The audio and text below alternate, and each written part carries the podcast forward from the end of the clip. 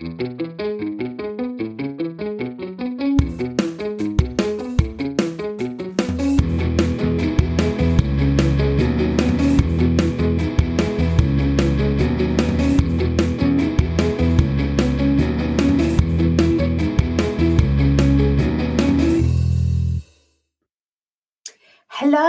and welcome to the Alternative GCSE podcast. My name is Emma Howe, your host.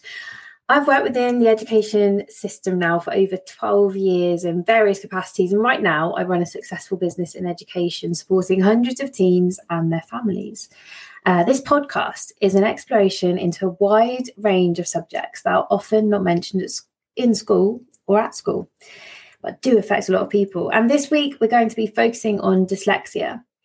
Most people see it as a reason why some people can't read, a bit slow, not doing so well at school. But to be honest with you, there are so many more things to dyslexia. So let's begin. I think the first time I'd ever heard of dyslexia, it was during my teacher training there was no module or essay on it, but I just kind of learned on the job that there are some children with it, and you have to maybe just teach them a little slower until they get it. That was pretty much what I thought 12, 13 years ago now. Looking back, the training was absolutely low rate, and I didn't fully grasp what dyslexia was or how to assist pupils with it. That was until I began my tutoring business. There, and only then did I have the actual time to sit with someone with dyslexia and really unravel what was going on in their minds. I often met a series of mostly boys who were told from an early age that they were slow readers, they could never do the spellings, and from an early age had become pretty disinterested in a lot of learning because everything was a little tougher to grasp. And no teacher really seemed to spend the time with them understanding why. But that was about a decade ago now. And today I am armed with a lot of research and information that means if I meet someone with dyslexia, instantly I know how to raise their game academically, but more importantly, boost their confidence and try to undo all of the negative and the failure that they have inside of them. Now, you may be listening to this and not know what dyslexia is, or maybe you have a son or daughter or yourself that has it. So, first of all, I need to break it down for you. I'm going to read something according to the International Dyslexia Association. This is the definition of dyslexia. Dyslexia is a specific learning disability that is neurobiological in origin. It is characterized by difficulties with accurate and or fluent word recognition and also poor spelling and decoding abilities. These difficulties typically result from a deficit in the phonological component of language that is often unexpected in relation to other cognitive abilities and the provision of effective classroom instruction. Secondary consequences may include problems in reading comprehension, and reduced reading experience that can impede or prevent the growth of vocabulary and background knowledge. That was quite wordy, wasn't it? I'm going to break it all down for you because I'm not a fan of the definition myself. Essentially, those people who have dyslexia, this is my own definition, have a slightly different brain. That's what I can figure out, and that's from all the research that I've looked at. That is exactly what is going on. People with dyslexia tend to have trouble processing letters from a young age, which is not often fully supported or understood by teachers. The letters kind of could look backwards, they could look like they're moving on the page. And, and obviously, this affects how they are introduced to the written word. Um, it can often mean that children end up in lower sets in their classes. And as an ongoing knock on effect, these children then typically fall out of love with English because they're not supported and they're labeled as dumb or stupid from an early age. Now, I'm going to tell you a story about one very beautiful, lovely girl that I had the pleasure of working with a few years ago.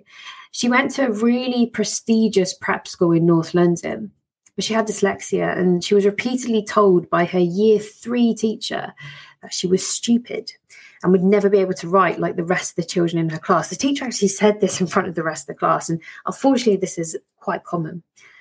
I met her though when she was 15 for the first time, and she was still attending a really good private school, different one. But the words of her three year old teacher still echoed in her mind every time she would sit down to write. And as a result, she felt like a failure. She believed she was a failure, and she was failing. She was not doing very well in English. I came in and I gave her strategies and I kind of clawed away at those feelings that she didn't think she was good enough to the point where she actually believed that she could do it. And she did, and she passed her GCSE English. You see, sociologists call this idea of feeling like a failure a self fulfilling prophecy, which is supported by something called the labeling theory. And it's the idea that if you're told something from an early age, if you put in a box, and that could be any box, in this case, you're dyslexic, you cannot do as well as the others, so I'll put you in the bottom set, then you're stupid and will forever be stupid. And this really, really needs to change because it's total rubbish. There are some staggering statistics on dyslexia. And as I was researching this podcast, I found a lot. I'm going to share one with you. There was a recent government Department of Education data published by the Coventry University. And they said, this was published in uh, August, over 80,000 uh, of the young people collecting GCSE results in 2019 will be dyslexic. If the trend of recent years continues, their chance of getting a good pass in their English and maths will be just half of that of their peers. Despite being just as able as their classmates, they are twice as likely to fail to get those critical grades. That's crazy. 50%.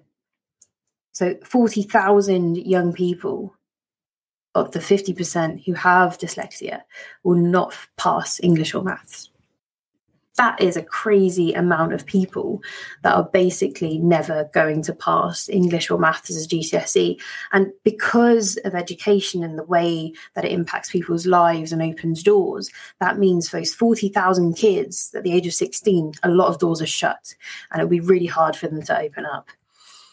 It's absolutely mad.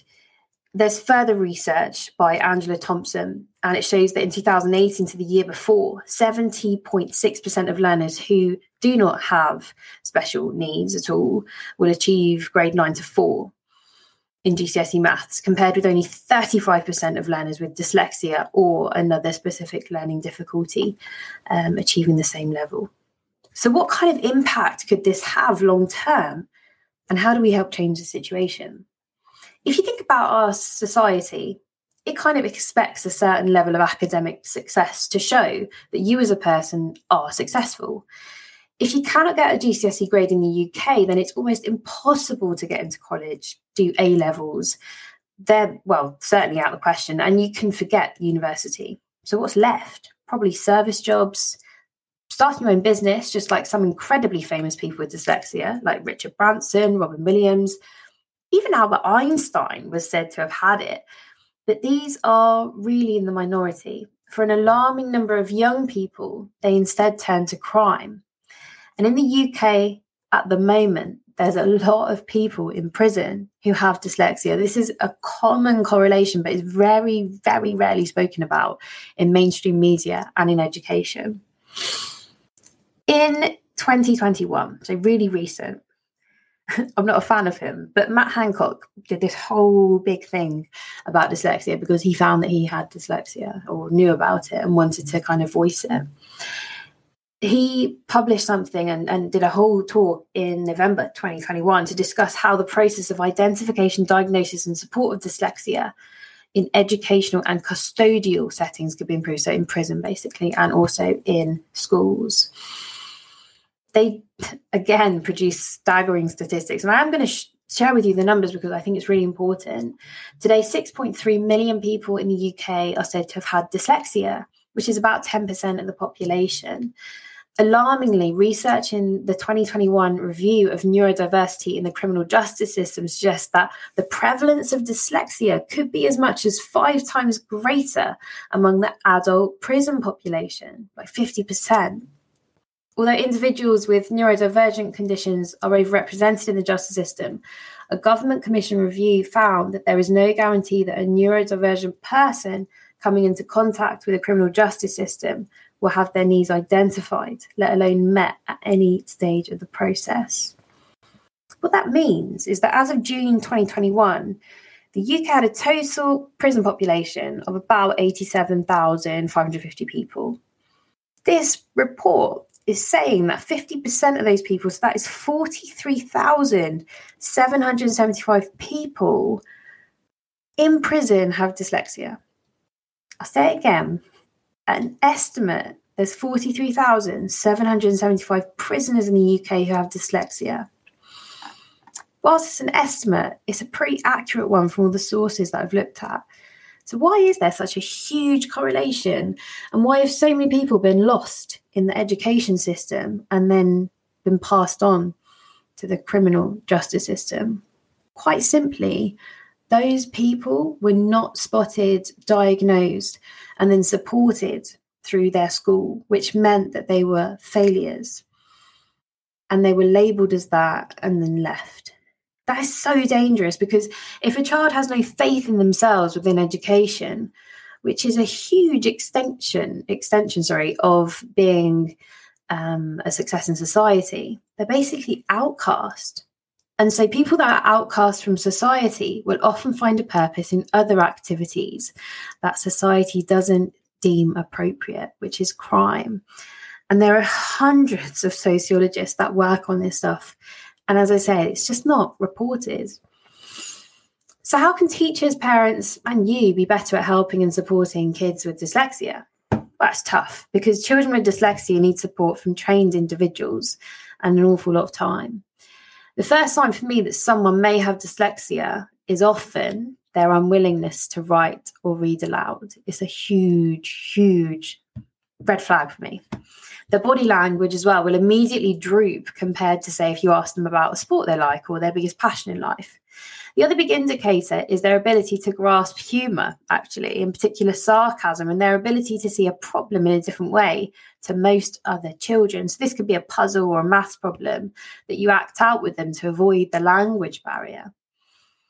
Then, truth is that people with dyslexia may not be able to grasp reading or writing as easily as other children, but they see the world in a whole different way, which is why the title of this podcast is Why I Think Dyslexia is a Superpower. Because although I've given you some really horrible and startling facts about dyslexia, loads of people with dyslexia are incredibly smart Absolutely. And I've worked with so many of them and they see a problem and I just have no idea how they got there, but they got to the right answer and they've explained it to me. And it's a magical, mysterious tour in their brain that they unraveled to me. And it's glorious because I have no idea how they get there.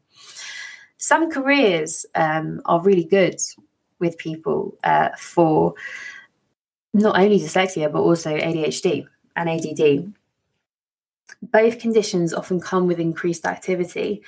In their book, The Dyslexic Advantage, I've actually for, uh, got a copy. There's an advanced copy of this coming out in February next year. Uh, Brock and Fanny Eide outline the talents of dyslexics that may be due to a difference in brain structure. The Eides say there are currently about 25 papers exploring the connection between dyslexia and certain talents and abilities. And whilst most studies are made with small samples, and are published in strange journals, um, that he'd say what mattered was the recurrent evidence found around the world of people who struggle with dyslexia, excelling in areas like engineering, the arts, design, and entrepreneurship. Here are some other amazing people with dyslexia. Did you know Pablo Picasso, one of the world's most famous artists, had dyslexia? So did Andy Warhol and the sculptor Auguste Rodin. Other famous actors with dyslexia include Tom Cruise, Jim Carrey, Keanu Reeves, and Jennifer Aniston. Famous dyslexic scientists include Alexander Graham Bell, the inventor of the telephone, and Pierre Curie, who discovered radium and polonium. Other famous dyslexic sports people include Magic Johnson, the basketball player, and Jackie Stewart, the motor racing driver. Famous engineers include Henry Ford, the developer of the first assembly line, and the Wright brothers, the creator of the first aeroplane. Imagine if out of all of those prisoners, those 47,000 prisoners in the UK who have dyslexia, that one of them, just one, had the ideas of one of the guys I've just mentioned because their teacher put them down because they were seen as slower than the rest of the other kids and because of their disinterest in learning of education. Will never know what kind of potential they had. So, how do we solve this? It's a big problem. The simplest way I think, is to test every single student at the age of five for a multiple of different learning disabilities. But they should do it in schools, in house, with an educational psychologist. Now, it's expensive and it is time consuming and it goes against the current framework of everyone fitting into a box. But if I go back to the stats on prisoners, if we have 43,000 prisoners with dyslexia, every single year, each of those prisoners costs UK taxpayers around £40,000 a year. That means every single year, these dyslexic prisoners are costing us £1.7 billion a year to keep them in prison. Now, the average cost of an educational psychologist report is between £500 and £700. If every single child, there's roughly 4 million children starting school this year, so that does equate to £2.7 billion a year. Now, these prices can be reduced, of course, because if everyone's doing it, then there'll be better testing, there'll be more funding put into it, and that 2.7 billion at the moment from private education psychologists will be massively reduced. As a result, we could see kids supported, identified sooner, and no kid would feel like a failure because if dyslexia's uh, marketing, if you like, is risen, then teachers will be more invested in learning and schools will be more invested in facilitating every type of kid. As a result, we can see the prison population fall dramatically, which can only benefit the wider society because all of those prisoners, those 43,000 prisoners, will actually be contributing and happier and pay back into taxes. So it's going to help the society as a whole. It will also raise young children with the tools they need to thrive and not feel lesser than anyone else. And all teachers would see that dyslexia is actually a, just a different way of learning. I know it sounds radical, it's obviously expensive, but if schools had the tools to test pupils, or each had a teacher with extra training in testing, maybe a master's in it, we paid them more, this would actually lower costs and it wouldn't be as expensive. So that's prevention sorted. Well, that's my idea, school. But what now? obviously that's not happening but if your child seems to have the characteristics of dyslexia or indeed any type of disinterest in learning first of all ask them how they feel what have they been told and which subjects they believe they're not good at once you figure this out you need to then contact the SENCo or the special needs coordinator of the school to discuss concerns and a, basically a plan of action from there the school should be able to assess the pupil your son or daughter or use an external candidate an external assessor to help. However, all schools do have limited funds and they may require you to go and do this by yourself. It may be expensive and you cannot part with the money, maybe, so keep on at school until they help you. Unsupported dyslexia can have such huge ripples on confidence and potential. It really should be helped, supported, and nurtured rather than kids being told that they're failures. Finally, if you have dyslexia and this is the first time you've heard anything positive about it, then keep searching, keep finding your people. There is so much information on dyslexia. Technology like pens that read for you, different colored plastics called overlay that stop the writing from jumping up and down so you can actually read it. There are all kinds of books and videos on ways to help you learn with it. And you need to help yourself. You have been given, if you have dyslexia, I believe you've been given an extraordinary gift that you may not realize. But if it becomes untapped, if you can untap that gift, you may just be able to find something that you love and run with it and achieve more than you ever thought or could dream of. That's all for today. if you have dyslexia, you know someone that has it, or you would like me to join me on the podcast to discuss this, so I would love a guest or any other idea, then I would love to hear from you rate, review, and follow me. Also, it allows other people to know I'm here and hopefully get some incredible conversations going to bring about change.